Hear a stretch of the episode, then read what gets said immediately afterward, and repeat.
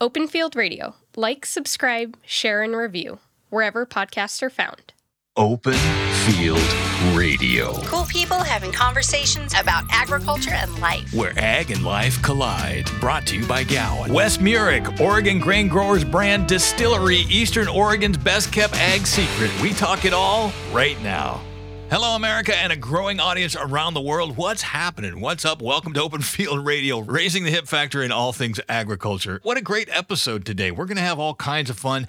And you know what? For as surface as this may seem, we're talking with a distiller today. And it's very cool. Wes Murick from the Oregon Grain Growers Brand Distillery in Pendleton, Oregon. Now, you hear this and you think, oh, okay, we've been to a distillery or something like it, and you get the idea. Nope, nope, nope. The knowledge in this guy and the fact that this all happens locally to them is fascinating. In fact, the whole point of Open Field Radio is looking at what we call the one degree of separation between agriculture and life. This is this is the collision of the whole thing. We've talked about it before. This one does it again. Wes is going to take us through the whole distilling process, but he's also going to take us through the grain agriculture of his entire region right there. It's fascinating. Get ready. Yep, there's some cool product at the end, that's for sure. But man, what these guys do, pretty darn amazing. The phone quality in this interview, it's a little hit and miss. Wes is way out there, so I understand. You know what? Can you hear me now? I don't know. Sometimes we can. And before I forget, if you haven't subscribed to the Open Field Radio website yet, do yourself a favor and do that. We shoot little emails out once in a while, things that happen and things you might want to know if you dig the show, and we hope you do. But also, I have noticed by the traffic on the site, we're going to bring back the playlist. If you haven't checked out playlist, we had them going for a while and then we stopped it. We thought, oh, nobody's listening. Found out you are listening. Playlists are going to return to the Open Field Radio website. That's openfieldradio.com. And the playlists are basically some songs and some cool things that might, might relate to the episode. Just to continue the experience, it's pretty fun. So let's get to it. We've got Wes Murick and the Oregon Grain Growers Brand Distillery. You'll hear it all in plus or minus 90 seconds. I don't know about you, but it seems like everywhere I turn right now, there's something about jobs and the abundance of jobs available out there. Well, here's one to throw in the mix. Skip the job. How about a career at Gowan? Maybe you're in agriculture, maybe you're in science, maybe you're none of that. Check it out at gowanco.com slash careers. Great opportunities available, and they're all cool. Careers right here in America and around the world. Come see it for yourself. That's gowanco.com slash careers. And tell them you heard it on Open Field Radio. I feel like the more shows we do, the more we get to know each other. You know what I mean? I know you, you know me. Oh, look, we're just regular people, right? And when it comes to promoting Open Field Radio, I need regular people to tell other regular people this show is happening. So tell somebody, knock on somebody's door, call them up, send them a text, whatever, and tell them you're listening to Open Field Radio, and by golly, they should be too. It'll be awesome, I promise, because that's what friends do at Open Field Radio. Away we go. Open Field Radio, Season 2, Episode 9, Wes Murick, Oregon Grain Growers Brand Distillery. It all happens right now. How are things in Pendleton, Oregon today? Oh, not too bad. It's a, you know it's a little chilly. The weather's starting to turn, but it's it's a beautiful day. You know it's uh it's nice. It's a brew day, so every it's always a good day when you're brewing. I love that. What are you brewing today? Uh, we got uh wheat whiskey that we're brewing, mashing up 100% local uh, wheat bill. Sounds like a good day all the way around. Do you have a bad day when you're in the distilling business? uh, not often. It does happen though. Sure. Sometimes uh, machinery doesn't want to work right. Sometimes uh, things just just go wrong. But uh, it's hard. It, it, most people probably have heard of Pendleton in one way or another. Uh, our little city has uh, a little bit of a, a, a name for itself with Pendleton Woolen Mills. It's a pretty famous uh, Yeah. blanket factory Yeah. and clothing and all that kind of stuff. So we're also well known for the Pendleton Roundup, which is our local rodeo, which has uh, uh, it's the second weekend of September every year, and it's uh, one best rodeo or best large rodeo of the year. I think eight or nine consecutive years, something crazy. It's it's a really fun time. That's kind of this area is we really like the agricultural side of it. You know, wool, uh, rodeo, cowboys, and and whiskey and and grain. So it's kind of just ingrained in the local region community. Well, let's jump right into this. What what makes the product in northeastern Oregon so perfect for what you do? Northeastern Oregon, most people think Oregon and they think uh, big trees and and rainy weather, overcast skies, uh, all that kind of stuff, you know. so it's a little bit different on the eastern side of the state. Once you pass over the Cascades, it's a lot more. Uh, we're in what's called the high desert, so it's a lot more dry, a lot fewer trees, less pine trees, but it's perfect for growing wheat and other uh, grains like corn. Uh, we see a lot of sorghum. We got triticale, which is a kind of hybrid grain.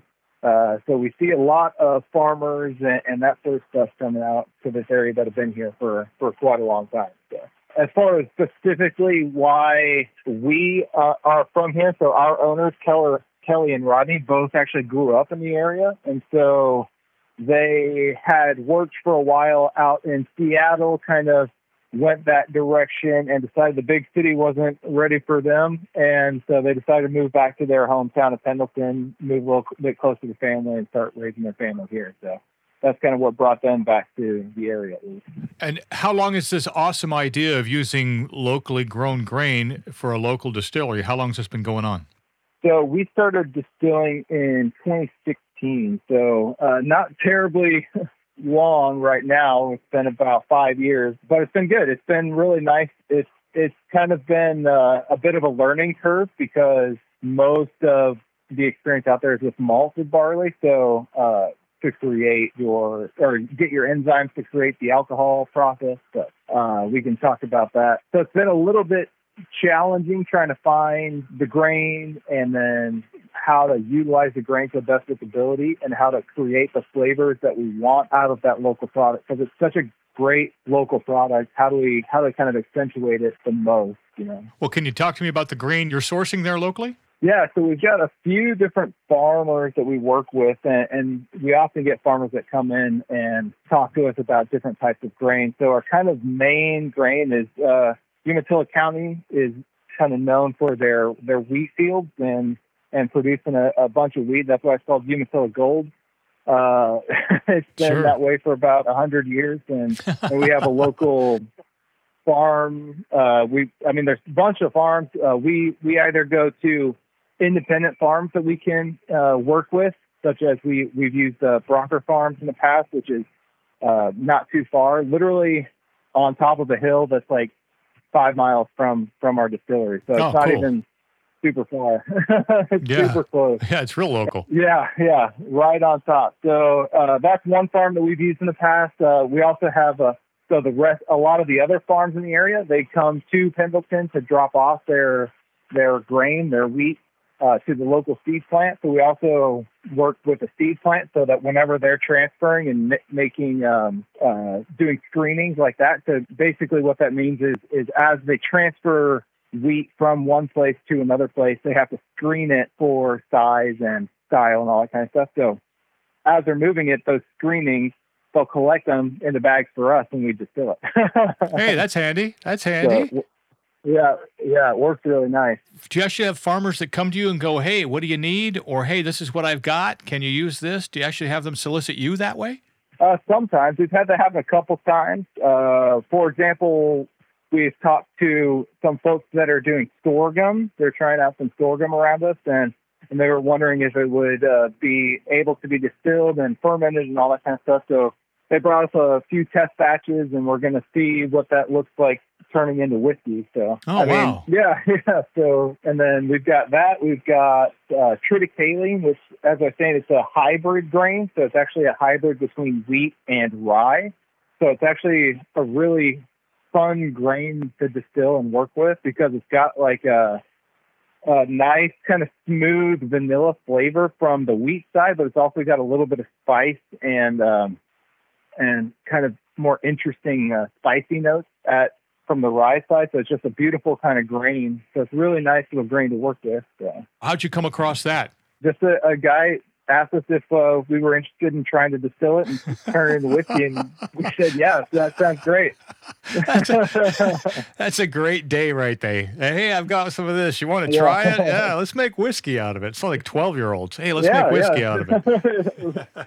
right? Yeah, Yeah, cool, man. It's not as easy as it sounds, but it, it's uh, it's because it's a long process. You know, you ferment it and then you distill it and then you put it into a barrel and hope it turns out really nice in a couple of years. So Yeah, there's a big window there of kind of uh, hoping. yeah, yeah, for sure. Bottom line is, distilling or not, it all starts with the farm, doesn't it? Oh yeah, oh yeah. So I mean, everything starts in nature itself, out on the farm, out in the field, because that's where the flavor comes from. You know, it, it depends on the weather, whether the sun is shining, whether it's rainy. All that sort of stuff impacts the flavor of the grain that we end up seeing. So it's not just us trying to create whiskey and, and create good flavor in our processes, but also making sure that we're finding good ingredients that we can find that has the flavors that we're looking for that's going to be the best quality that we can find.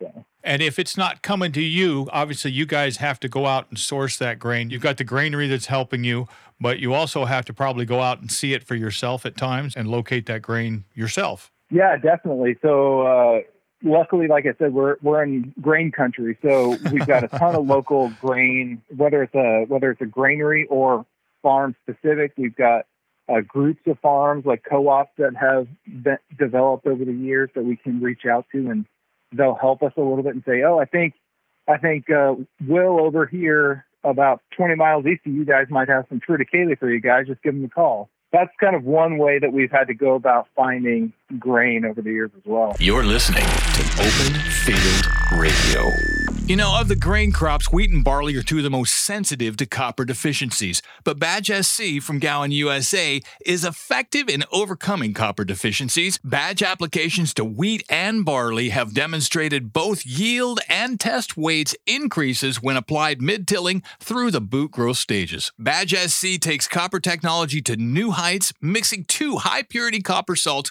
copper hydroxide and copper oxychloride, into one superior formulation. The formulation technology behind Badge SC makes it one of the easiest mixing, most stable, and ready for this, best performing liquid copper formulations on the market. America's number one liquid copper brand Ask for it by name, Badge SC. Always read and follow label directions from Gowan Company. So, you know, when you're digging around online and you find those lists of if you like this, then that, well, this one's pretty cool. Maybe it's one of those they know you by the company you keep kind of things. But I found a list that said if you like open field radio, then you might like these podcasts. Check it out. How about Smartless with Jason Bateman, Sean Hayes, and Will Arnett? Not bad. How about the Ben Shapiro show from the Daily Wire? How about Dateline NBC? How about the Daily Show from the New York Times? That's only the biggest podcast in the world. NPR News and Conan O'Brien's podcast. You know what? You know them by the company they keep. That's pretty good company. That's why you listen to Open Field Radio. Quick shout out to some folks we know are listening to Open Field Radio.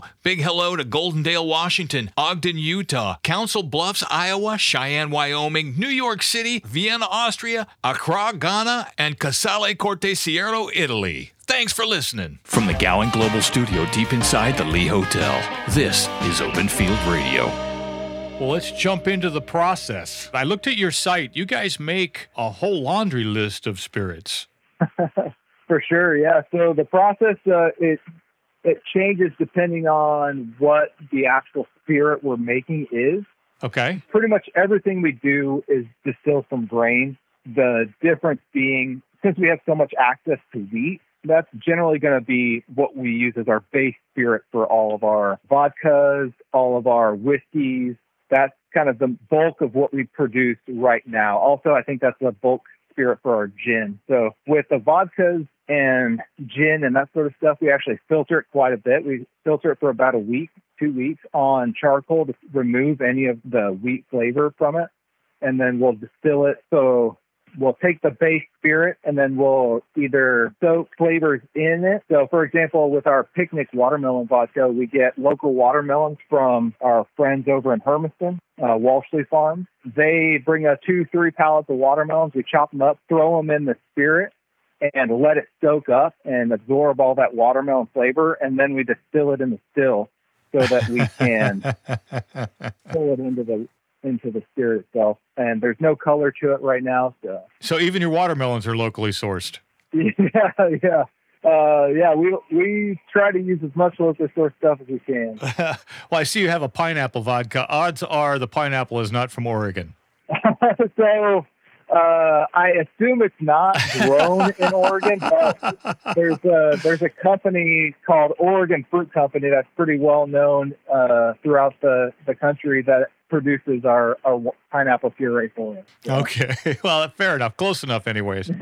yeah. Now, correct me if I'm wrong. I'm not. I'm not super smart on this, though. I enjoy the product. I'm not super smart on the process. But the spirit itself is. Is it the same through your vodkas and your gins and those kind of spirits? It's just in the aging process after the fact that makes it whatever it is. Is that correct? Uh, kind of. So essentially, yes. So basically, basically, when we get grain in, uh, we we mill it down to basically create flour, and then from there we add the flour into hot water. So basically, this is called the mashing process. So we're mixing hot water with floured grain.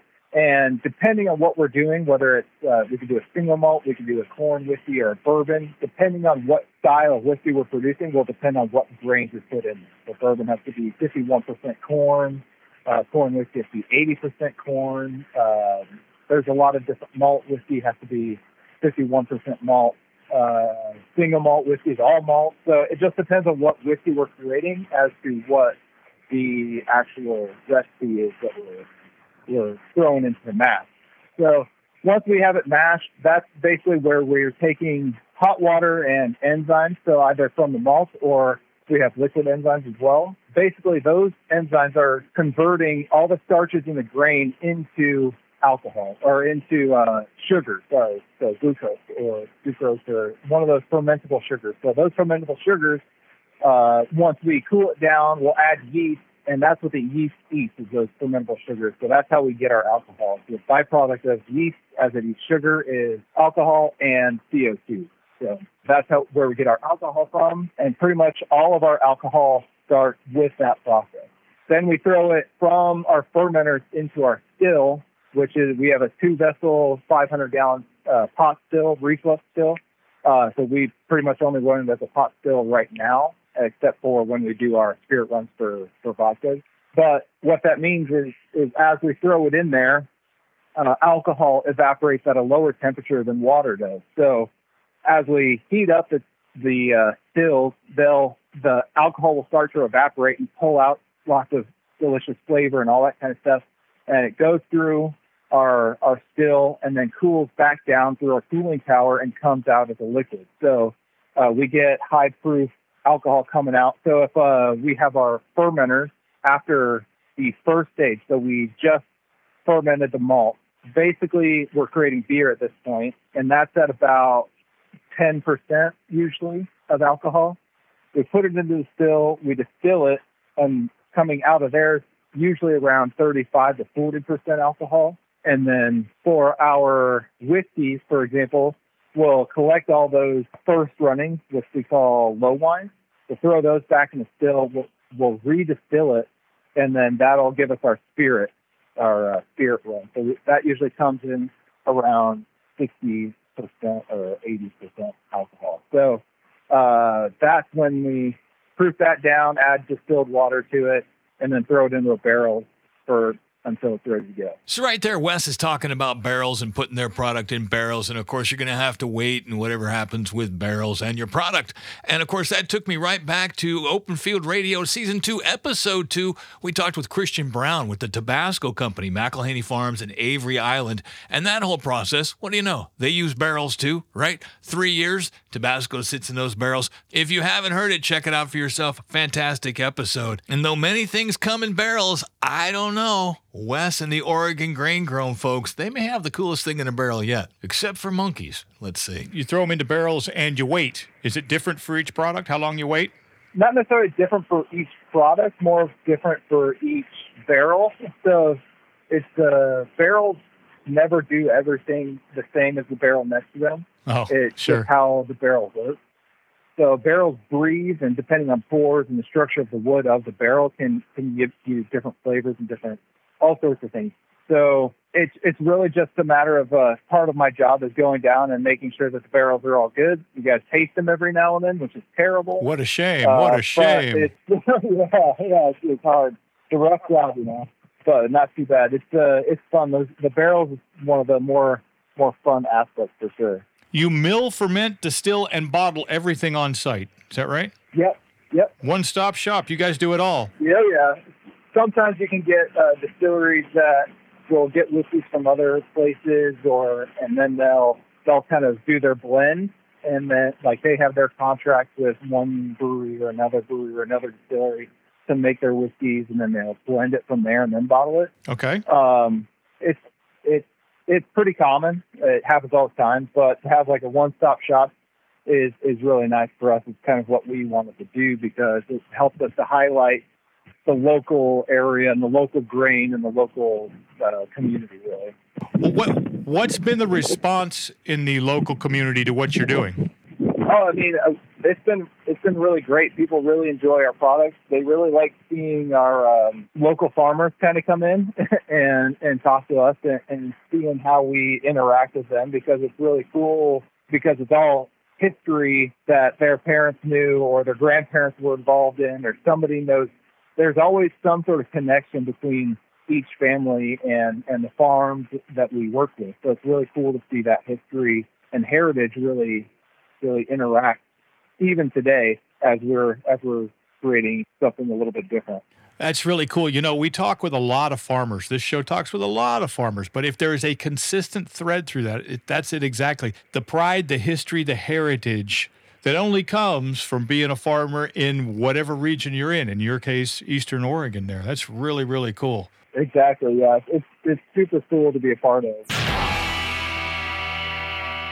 What was 2020 like for you guys? Was distilling up? Was distilling down? Did it change at all with uh, the, all all the chaos of 2020? Yeah, 2020 was definitely interesting. So uh, we are not just a distillery. Well, we are a distillery, but we also have a restaurant on premises. So for most most of 2020, the restaurant side, uh, we couldn't have folks in the restaurant itself. We could do to-go orders only. Mm-hmm. But what was really nice is, is during that process, we could also do to-go cocktails and to-go bottles because we can sell on our own premises. So still could take them home and enjoy them as well. So the alcohol side, I wouldn't necessarily say slowed down too much. So it definitely picked up and allowed us to actually start focusing a little bit more on our whiskeys and our rum and and that sort of thing and really producing new flavors because even though we couldn't sell it as many bottles necessarily, we could put as many in the barrels as we wanted. So we actually increased our, our productions last year just to start putting more stuff in the barrel and to really start aging as much different kinds of whiskeys, different different grains, different recipes as we did. 2020 was unique that way because I remember ordering dinner from a local establishment and ordering the cocktails to go with it and taking it all home. And that's such a foreign feeling when you're used to having to drink your cocktails there or whatever you're having to have it in the bag Right. with you and going home with it. You're kind of like, is is this okay? Is anybody watching here? But um, it was a unique experience through the whole thing. I'm glad you guys came out the other side okay. Let me ask you this. You ran me through the whole distilling process there a minute ago. You don't sound like an old guy. How did you learn this? Uh, so I have been brewing. I'm actually uh, not from Eastern Oregon. My wife and I moved here a couple of years ago, and I'm actually from Texas. So uh, I'm a, a Texan, a little bit far away from home, but every now and then my y'all comes out. Um, but I was, I've been I've been in this industry. I've been brewing for about ten years. I started home brewing back in college, and uh, went from college and couldn't really find a job in what I wanted to do. So I, I started volunteering at local breweries and kind of got in with a local brewery, started packaging, quickly moved into brewing and recipe development and kind of went from there. Never looked back. So uh, I just kind of keep following and keep looking and and uh, that's where I kind of came into this. But I, I've been doing it for yeah about ten years now. Very cool. Is there a transition learning curve to go from brewing to distilling? Not really. It's it's ba- like uh, the process is very similar. I would say it's it's more difficult to go from distilling to beer because there's a lot more. Um, you, you have less alcohol in your finished product, right? The beer Sure. is typically between let's say four percent and ten percent for the average beer, and whereas we're dealing with more of between thirty to eighty percent alcohol. So uh, it's a little bit different process because at lower alcohol percentages, things tend to go wrong. You can get bacterial infections. You can get issues with CO2. You can, there are a lot more things that can go wrong in beer than there is really in distilling. That's the story of life right there, I think, is really more what that is. yeah, for sure. Exactly. Coast to coast and around the world. You're listening to Open Field Radio.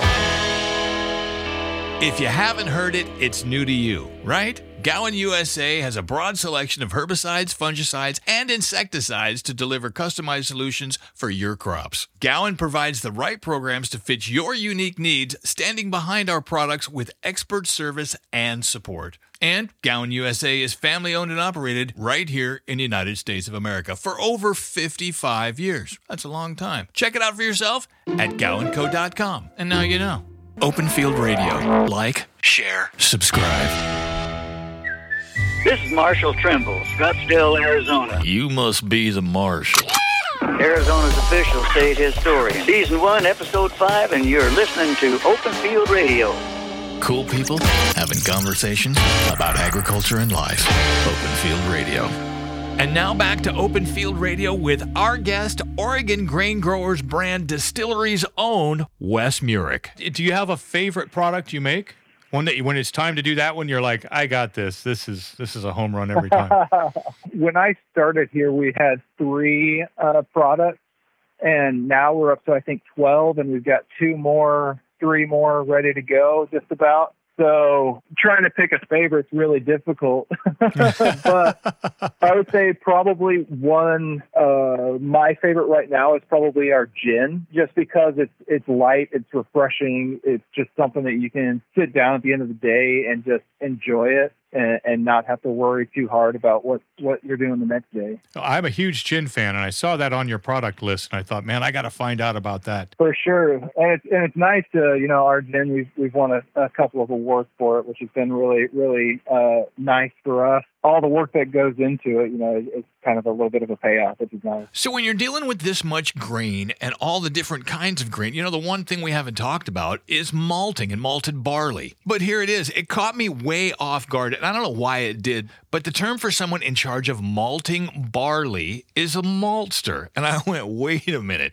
That's a real job and a real title? Where was that on job fair day at school? I missed it completely. But it's a super important job should you want malted barley. So we work really closely with a local maltster or a malt handler out in Baker City, Oregon. So even further eastern Oregon. Okay, is that a real is that a Um, real word, maltster? Yeah, yeah, oh yeah, oh yeah. That's the That's a it's cool like word. brewer, but for malt. yeah, I like that. So they they uh, work really closely with farmers in their areas that produce barley. It grows a little bit better, I think, out uh, in Baker City because it's a little bit higher elevation.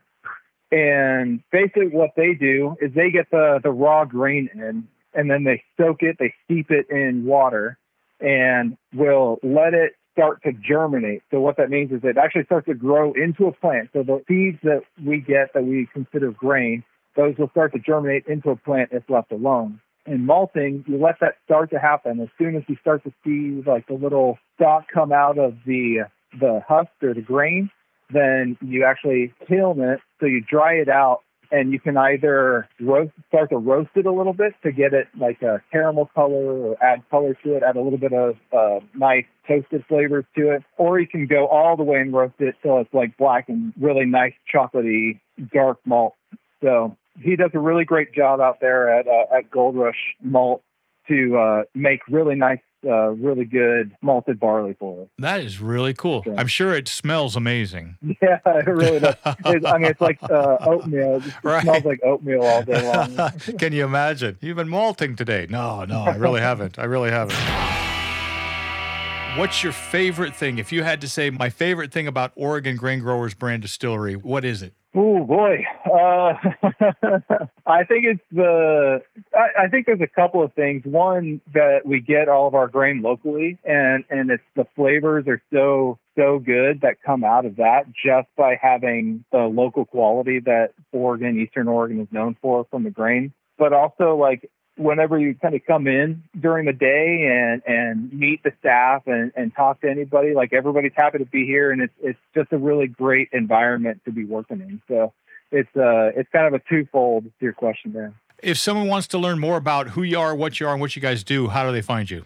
Uh, the best way to find us is at Oregon Grain on Twitter and Instagram, or we've also got uh, drinkoregon.com or uh, oregongrain.com those are the best ways to find out more about us. Or, of course, you can always stop by and grab a cocktail. Hey, hey, there's something to that there. I might just have to do that. What's really cool is as you and I are talking, without prompting you at all, you quickly go to, if you will, promoting where you are and the greatness of where you are and the greatness of the product that is grown there. And that speaks volumes for what's going on in Eastern Oregon. It's amazing. Like I said, the history and heritage of, of agriculture in this area is, is huge. You know, we have century farms that are still being farmed to this day by the same families that, that moved here on the Oregon Trail. So it's really important to understand what that heritage means, especially when it's up to us or to me to create something new out of it, but also to keep that heritage going and to move it forward into into something new. So